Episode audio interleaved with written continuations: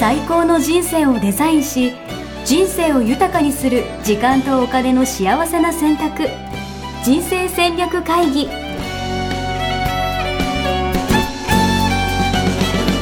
この番組は将来の仕事やお金人生にもやもやと不安を抱えている皆さんに元資産運用のプロキャリアとお金の戦略を同時に考える人生デザインコンサルタントの高頃もさあやが過去5年間延べ1700人の人生を望む形で豊かにしてきたメソッドを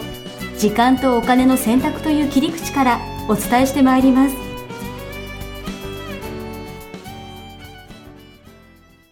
皆さんおはようございます。おはようございます。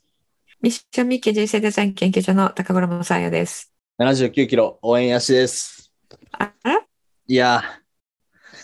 戻っちゃったー、いやちょっとやっぱね、お盆休みという、皆さん休あみなあ、いのそかうなよね。はい、やっぱ夏休みに実家帰ってたんです実家けど。に帰ってた。そうね、実家に帰るとね、それはね、実家に帰ってね、たくさんみんな行ってご飯だたくさんあるのにね、ちょっとダイエットしてるってね、しらけちゃうもんね。いやもうしかもなんか、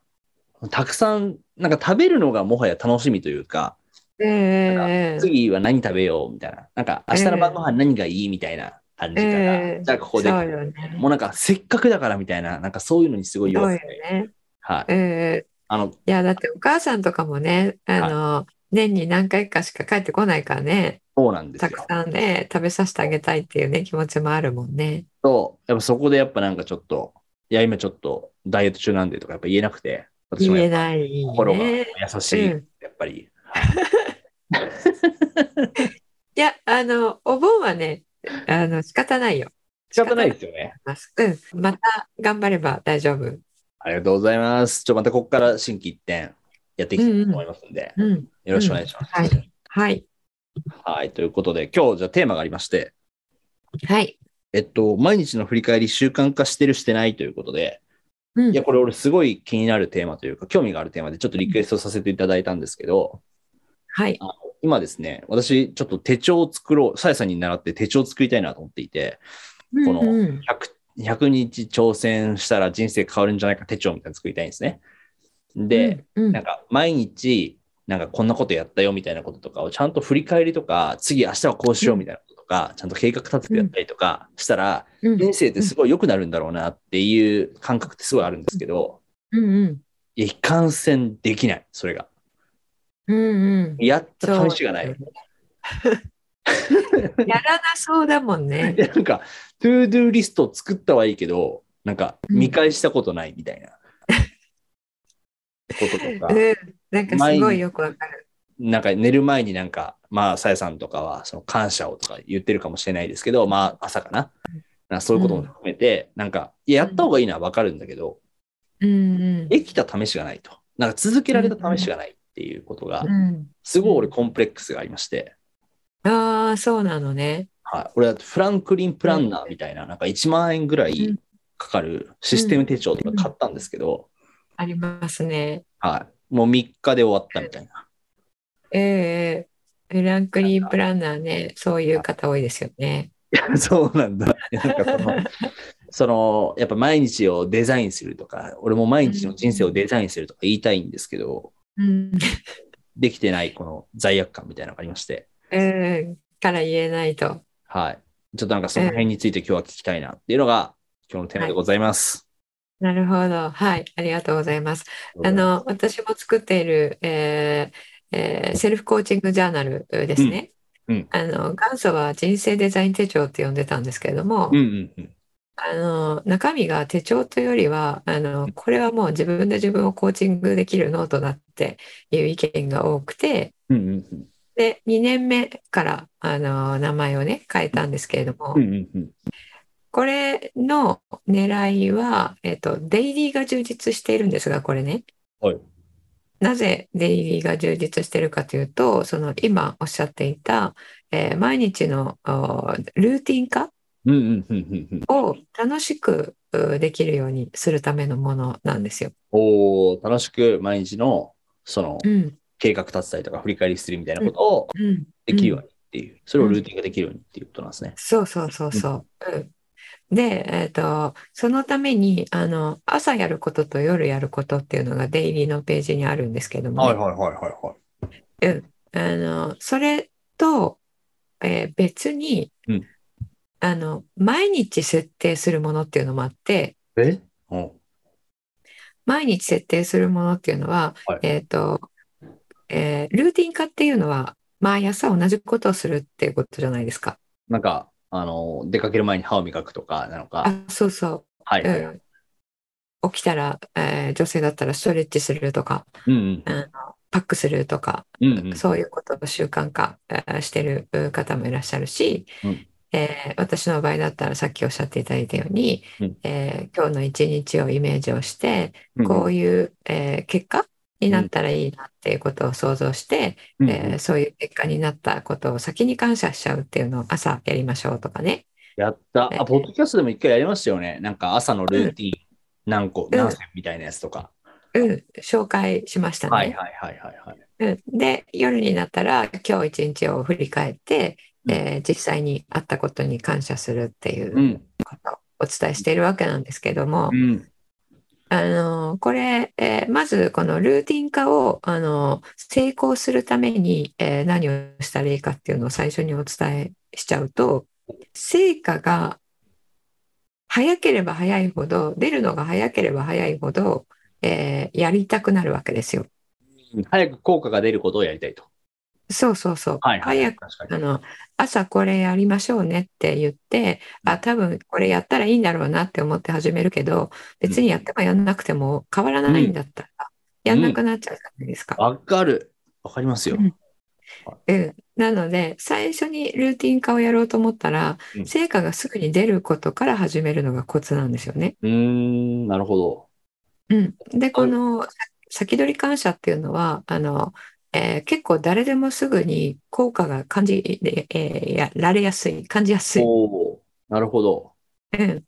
ので、これを最初にすることを勧めてるんですけども、あ、そういうことなんだ。なんか先取り感謝とかって言われてて、なんかいやすごい、その、なんていうかな、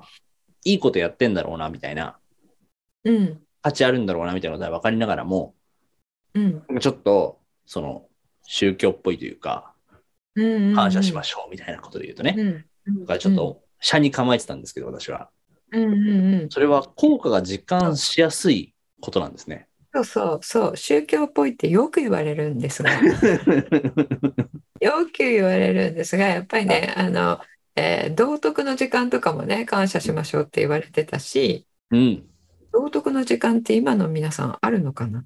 いや、あるんじゃないですか、さすがに。わかんないけど。さすがに。統合の時昔は間とかね。はい。そうそう、月曜日の1時間目は道徳の時間だったんですけどね。それはわかんないけどそれは人それぞれですけどね。その、えー道徳の時間でもあのややりなさいねっていう形でやらされたものの、えー一つが感謝なんですようんね。うんうんうんで私がこれをあの言い出したのは、えっとえーその感謝の効用を本当に分かってからなんですよ。うん。うん。うん、みんながね言ってるからあの言ってるわけじゃなくてってことですもんね。そうそうそうそう。でその効用っていうのはあの、えー想像を絶する効用があるっていうのを実感してからうんあの広めたいなと思ったんですよね。うんうん。想像絶する行為をいいですね。そうそうそう想像を絶する。えーであのこれ脳の機能からも、うんえー感謝をするとなぜいいかっていうのは分かっていてうん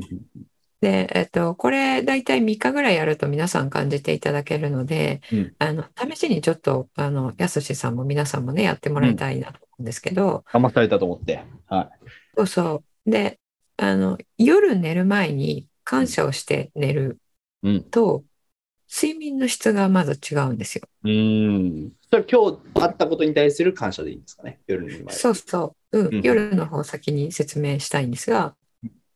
睡眠の質がまず違って、えー深く眠れる熟睡できる、えー起きない、えーなので朝すっきり目覚められる、うん。うんなので次の日のあのコンディションがすごく違うんですね。うん。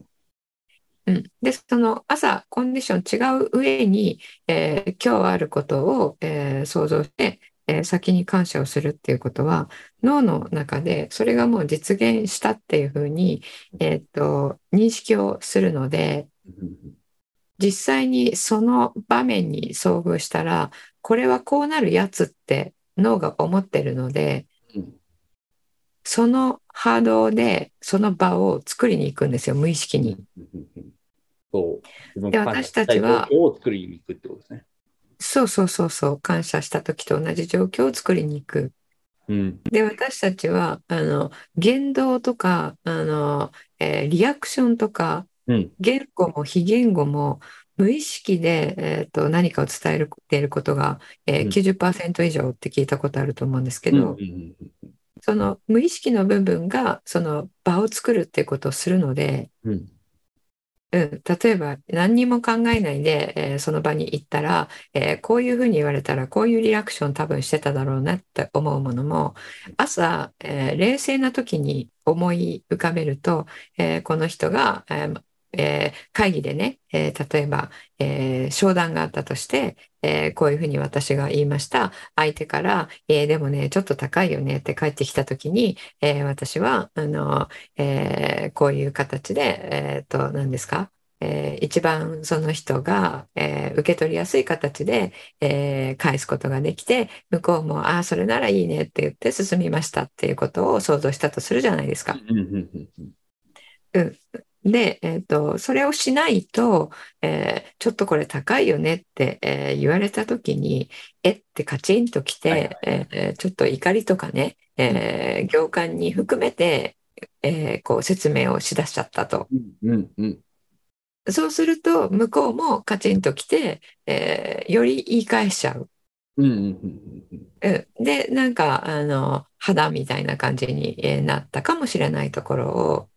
一回こうあの経験をしておくと「あ来ましたねこれ、えー高いです ね」はいはい。言われた時にはこうやって一番ベストな愛ある形で、えーあの回答するんだったよねっていうのが脳が覚えてるので。なあるのほど。来ましたっていう感じでベストな回答ができるんですよね。感謝がベースでコミュニケーションが取れる。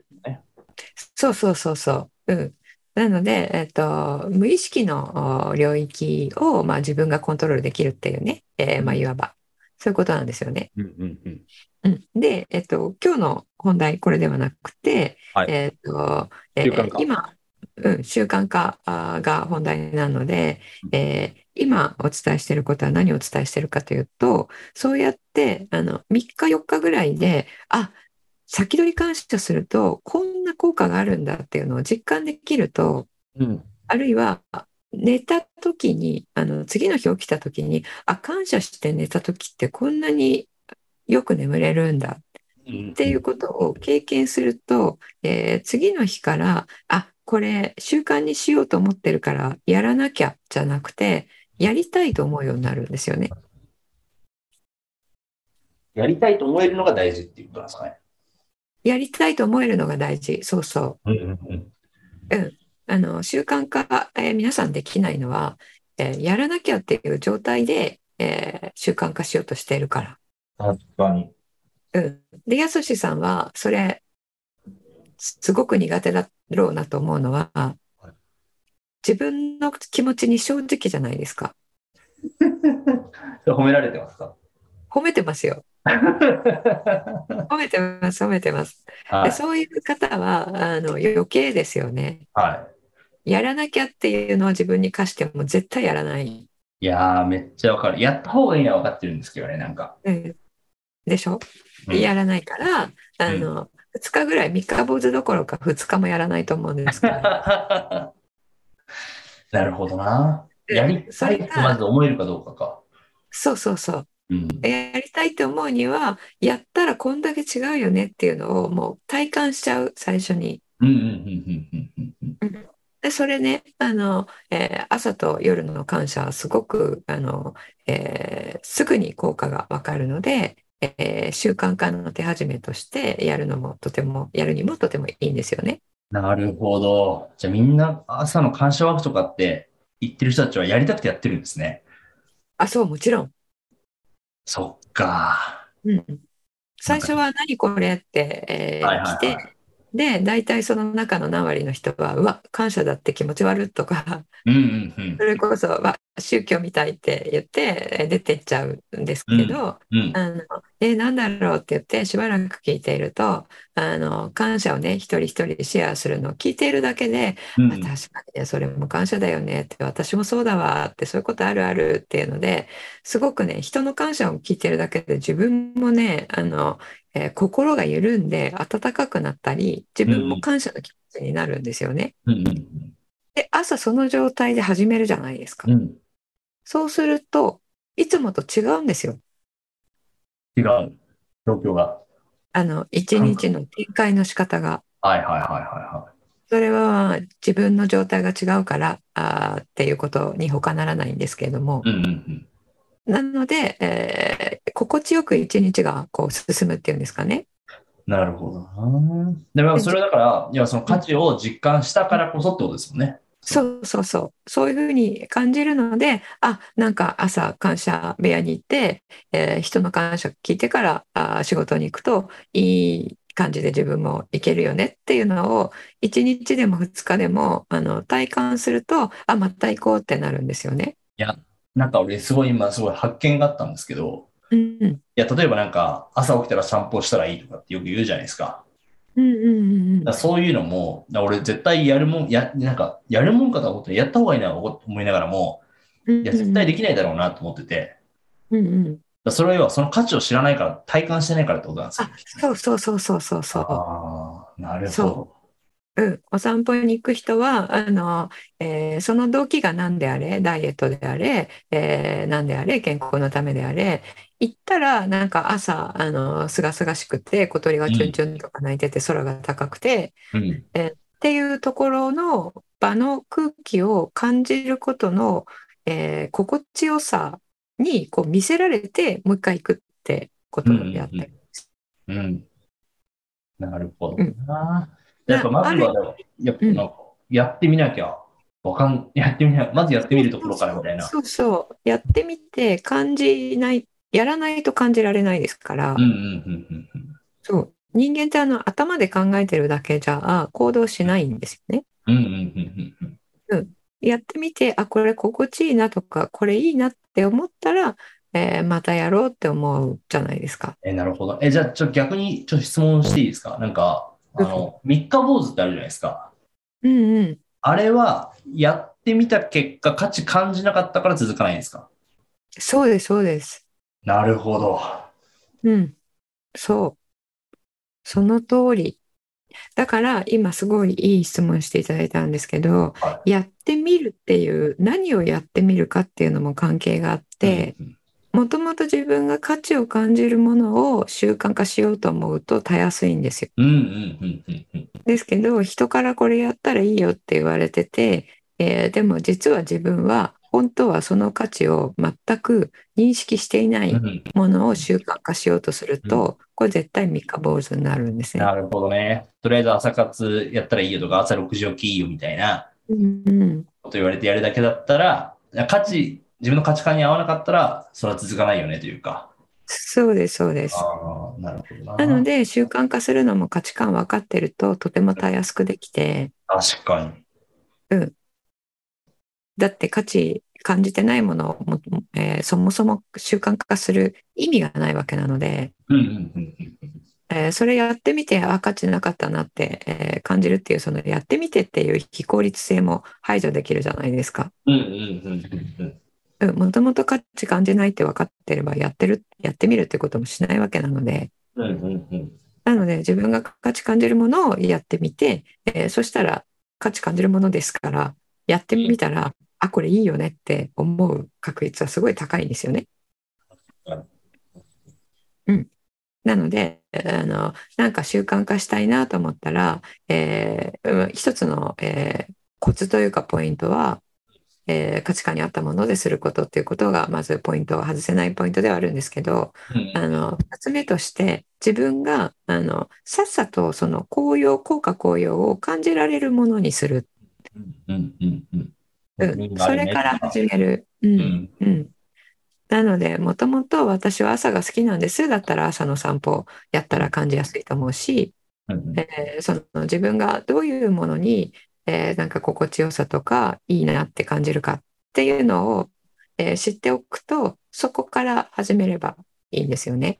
なるほどね。え、じゃあ、例えばなんですけど、うんあの、ブログとか情報発信みたいなのって、うんうんなんか、やったらいいんだろうなと思いながらも、うんその、まあ、効果効用を感じるのって結構先な気がするんですよ。うんうんうんそういう系の習慣化っていうのはどうなんですかね。あその効果効用っていうのの意味合いが違っていておう結果から得られる効果効用のことを言ってるんではなく、はい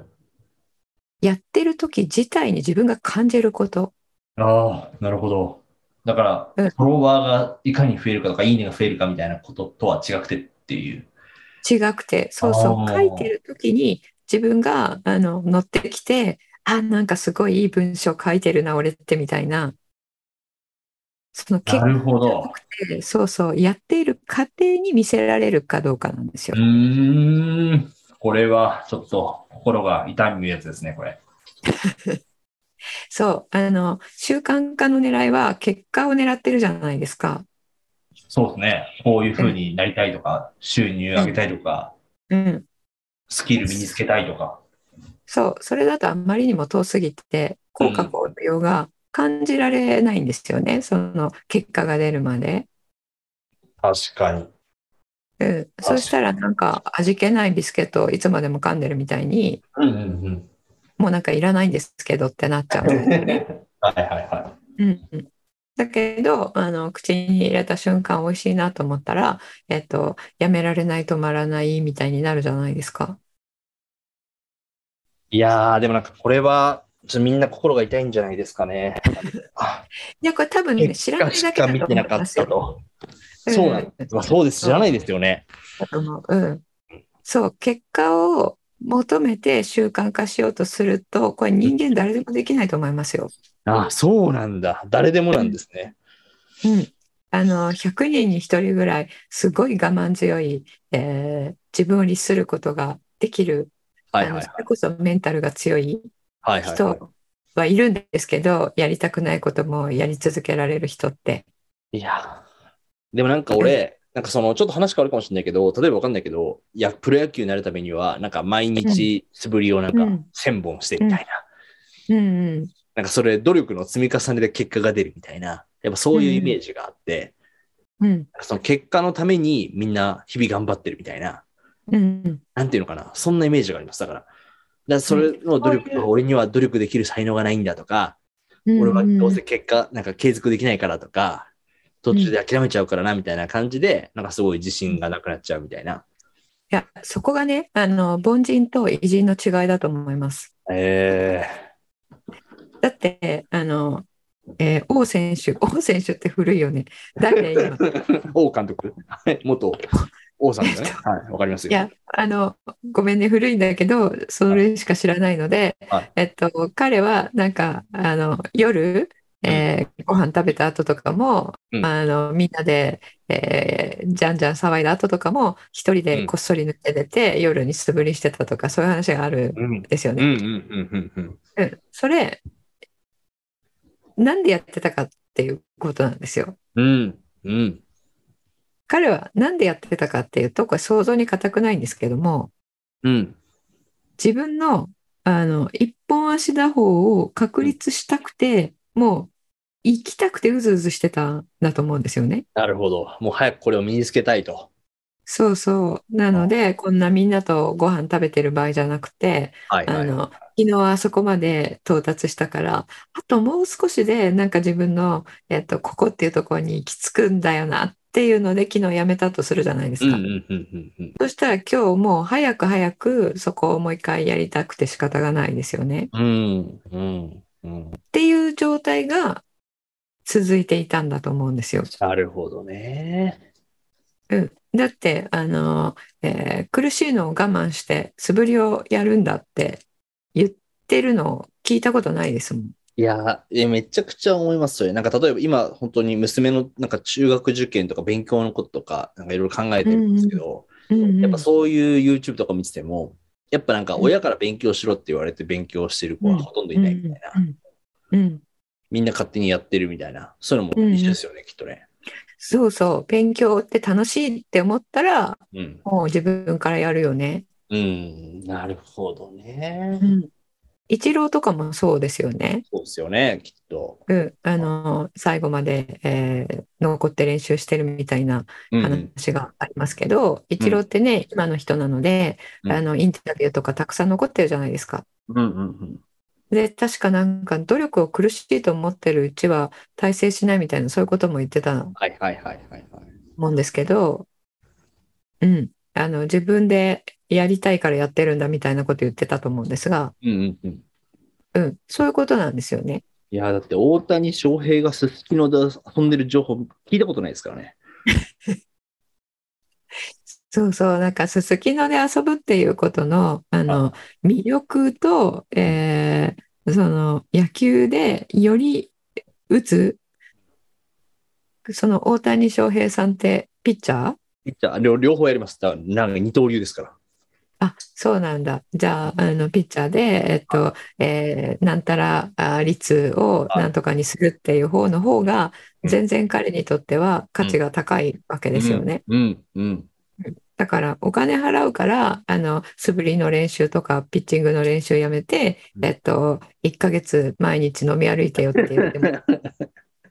しないでしょ絶対しない。テレビのバラエティとかも出ない、テレビとかも出ないしだから、うんうんうんお酒飲んでるイメージとかも全くないもんね。あうーんうんそれだから彼たちがそうだからじゃあ自分もお酒飲むのやめてうんそうしようと思っても無理なんですよ。確かに。確かに。で自分にとってのそこまで、えっとえーやっぱ価値を感じるってことですよね。うんうんうんうんうん。で私が言ってる効果効用を早めに感じるっていうのはそのことなんですよ。うんうんうん。彼たちはあのちっちゃい頃にもうこうピッチングの練習をしてあなんかこうじゃないなこうかなこうかなってやってみたらあなんか球今落ちたとか、うんうんうんこう曲がったとかうんうん。その喜び一つ一つの積み重ねがえもっとどうしたらこうなるのかなとかこうしたらこうなるのかなってその探求が楽しかったんだと思うんですよね。うんうんうん、あのなぜならば、えー私も習い事とかあーしてたんですけども、うん。あやっぱ抜きんでる子っていうのはそれそのものの探求楽しいって思ってる子なんですよね。うんうんうんうん。うん、なので、えー大人の私たちも何かを習慣化したいと思ったらその、えー野茂さんが野球をやっていてそう没頭して楽しそうだから自分も野球をやろうじゃなくて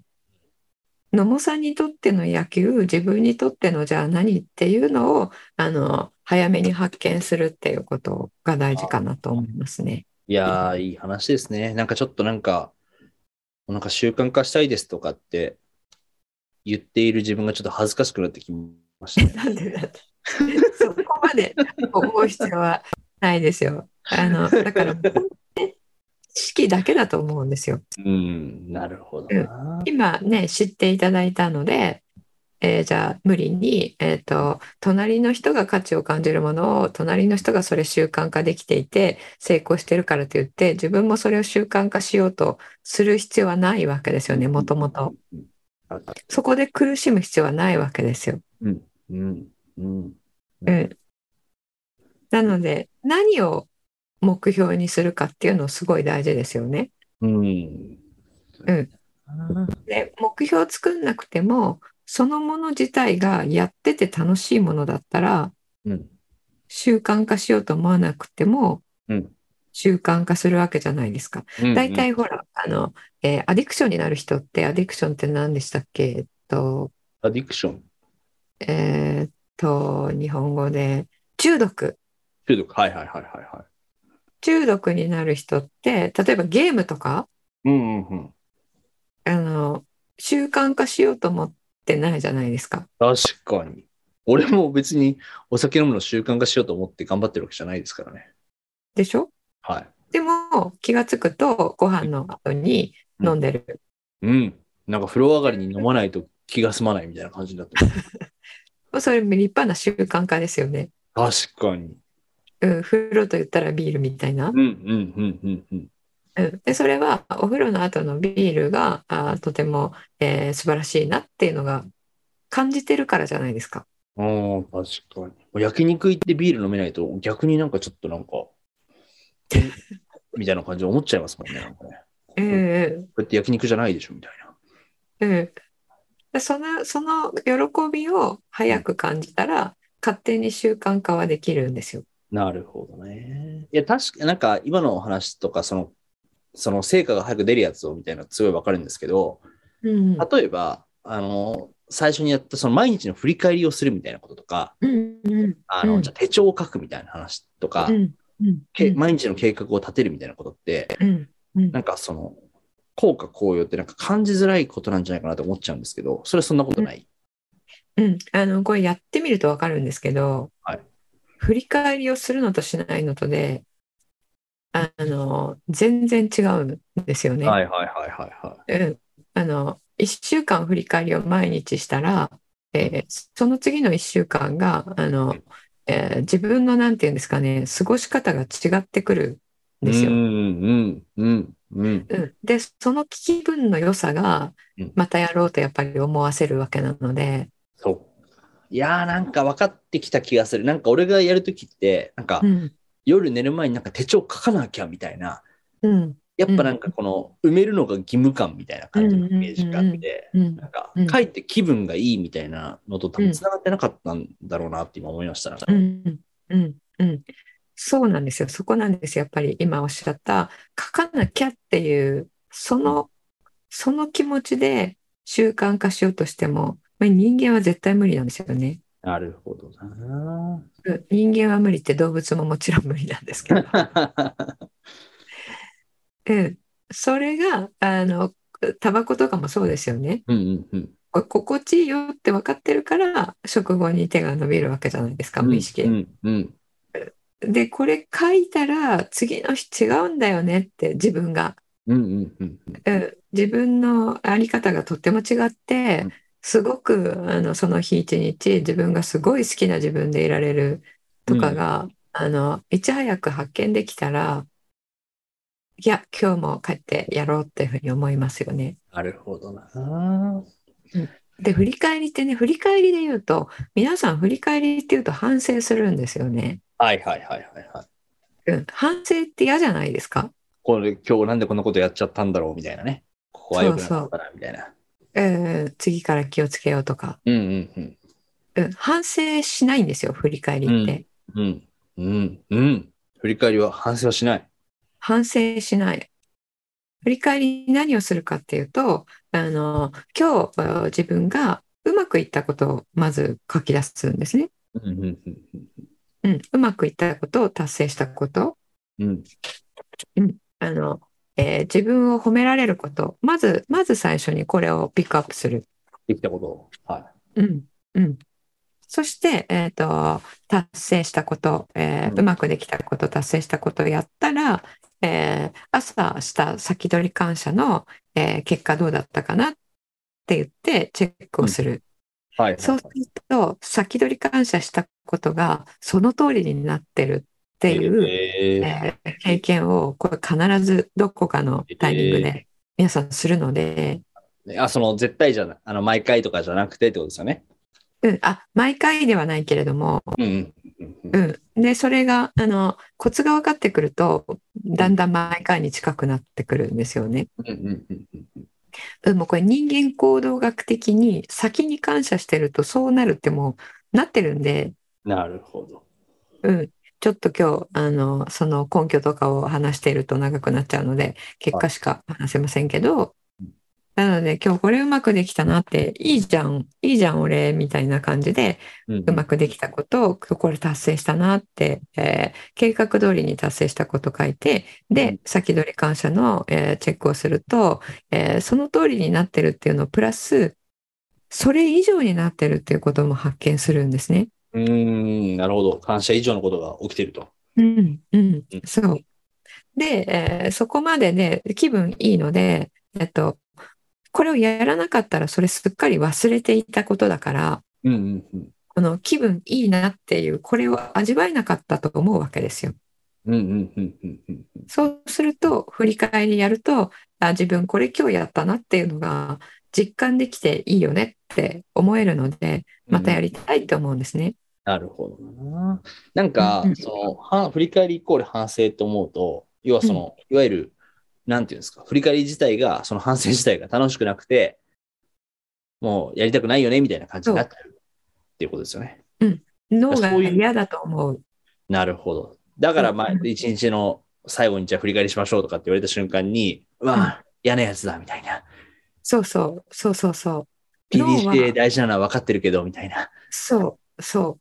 大事なのかどうかと、嫌かどうかっていうのは嫌が勝つので、ああ、それは俺が今一番よくわかりますね。うん脳に嫌だと思わせないっていうのすごい大事。うんうんうんうんうん。脳が嫌だと思ったらもう失敗します。うん、なるほどね。うん。いや、嫌だと思ってるけど成功するっていうのは、その先にある究極の目標が本当に手に入れたいものだったりするとき、うん、うん、人間は我慢して嫌なことを続けられる。うん、うん、うん、まあ、それを努力と言ったりしますけれども、うん、うん、うん、これもあの昭和の時代のやり方うん、うん、で今は喜びを持って習慣化する、うん。いやいい言葉。喜びを持って習慣化する。うんうん、脳に、えー気持ちよくさせる。うん、うん、でこういうふうに言うと、えーでもそしたらできなかったことを反省しないと改善ができなくてずっとダメな自分のまんまですよねって言われるんですけどうん。確かに。大体今の自分がダメな自分っていうその前提がまず真実ではないのでうん。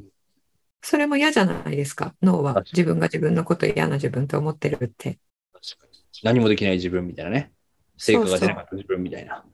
そうそれもあの今言っていただいた、えー成果が出せないっていうところに過去ずっと毎日毎日フォーカスをしていたからそのように思い込んでるだけなんですよ。うん、うん、うん、うん、うん。だからそれを毎日毎日うまくできたこと、達成できたことにフォーカスをして振り返りをすると、自分に対する自分の、あの、えー認識が変わってくるんですね。うん、うん、うん、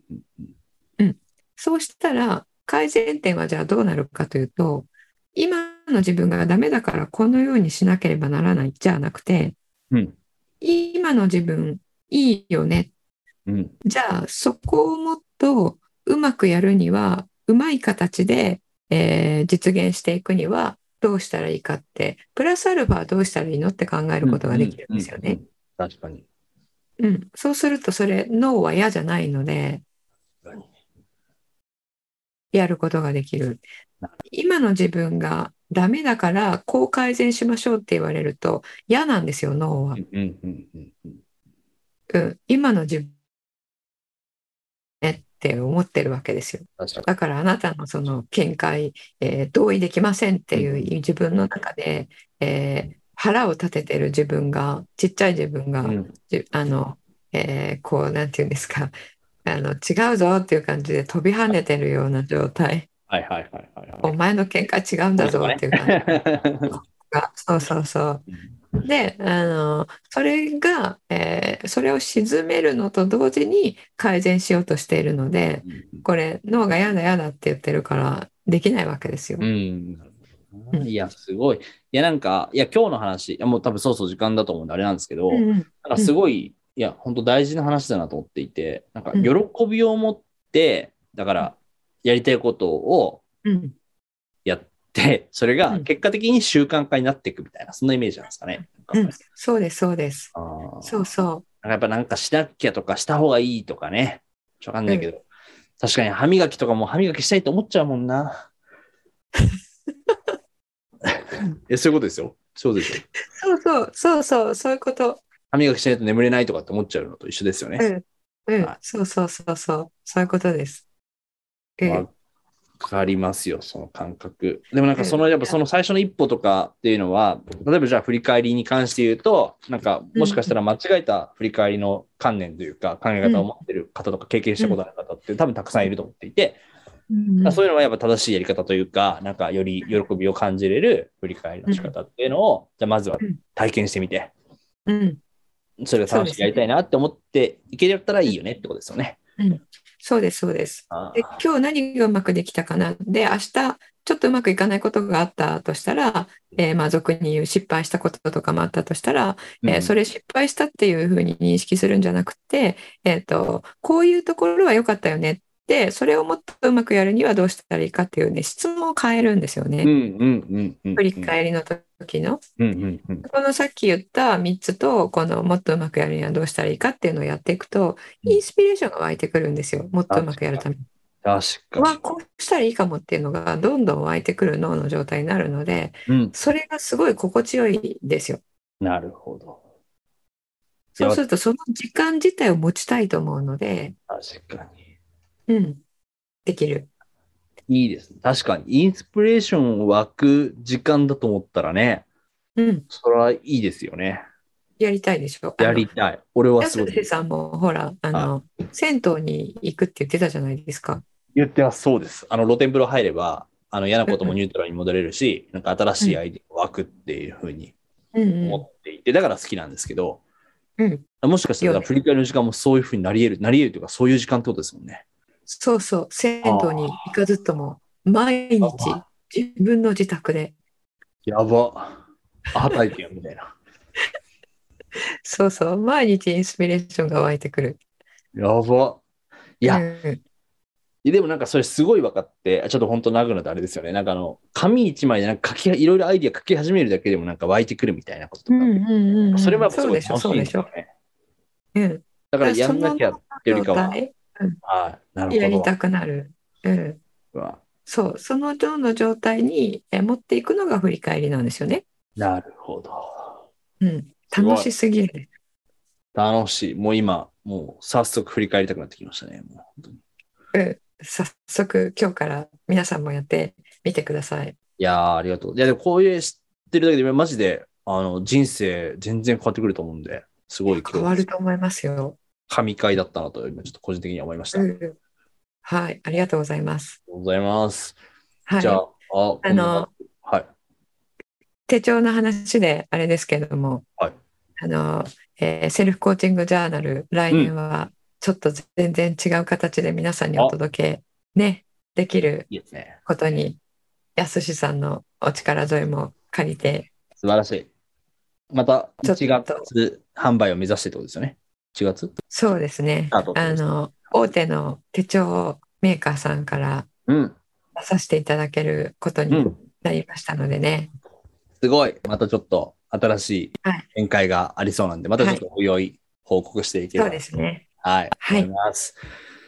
はいあと、えーで、あの、はい、お知らせお知らせがありますですけれども、はい、今、あの、資産形成の、えーベーシック講座ですね。うん。えー基礎知識を、えーまず習得するっていう、えー講座、あー気軽に皆さん、えー参加いただける講座の、えーと、3期を募集していますので、うんえー8月いっぱいですね、募集していますから、あの、えー URL 貼っておきますので、えーそれの体験講座、あの、えーえー来たい方はですね、チェックしてきていただければと思います。いいですね。ぜひ皆さん参加していただければと思います。あ、じゃあこれ多分資産形成とかも多分同じような話だと思うんだよね。なんかその資産形あ、成イコそうールそうそう。そう我慢みたいなそう感じ感じたりとうんか、すごい難しいものって感じてるのか、なんかこう、喜びとともにやっていくのかみたいな感じによって、多分あ変わそうですそうです変わってくるんだろうなって、ちょっと今思って。そうです、そうです。本当にその通りです。じゃああ次回その話、あ、ちょえー、しましょうかね。っとぜひ、いうんうんろいろお伺い、なんかすごい、いや、神回でしたね。皆さんぜひ参加してみてください。ありがとうございます。はい、ありがとうございます。じゃあ、あー今週はこれで終わりにしたいと思います。ありがとうございました。ありがとうございました。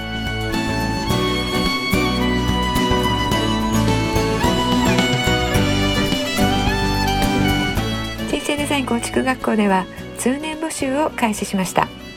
1日入門講座説明会こちらにご参加いただくと、えー学校でどのような授業を受けることができるのか体験をすることができますそしてカリキュラムはどのようなものなのか、えー中に入っている方はどのような人がいるのか、えーさらに卒業後の人生はどのような人生が待っているのかそういったことを体験学習そして説明を聞いていただくことができます毎月2回ないし3回開催しますので、えーこれまで半年または1年待っていただいていた方もぜひ直近の入門講座説明会にご参加いただければと思います、えー特典もご用意していますえーこちらで皆さんとえーお会いできることをえー楽しみにしております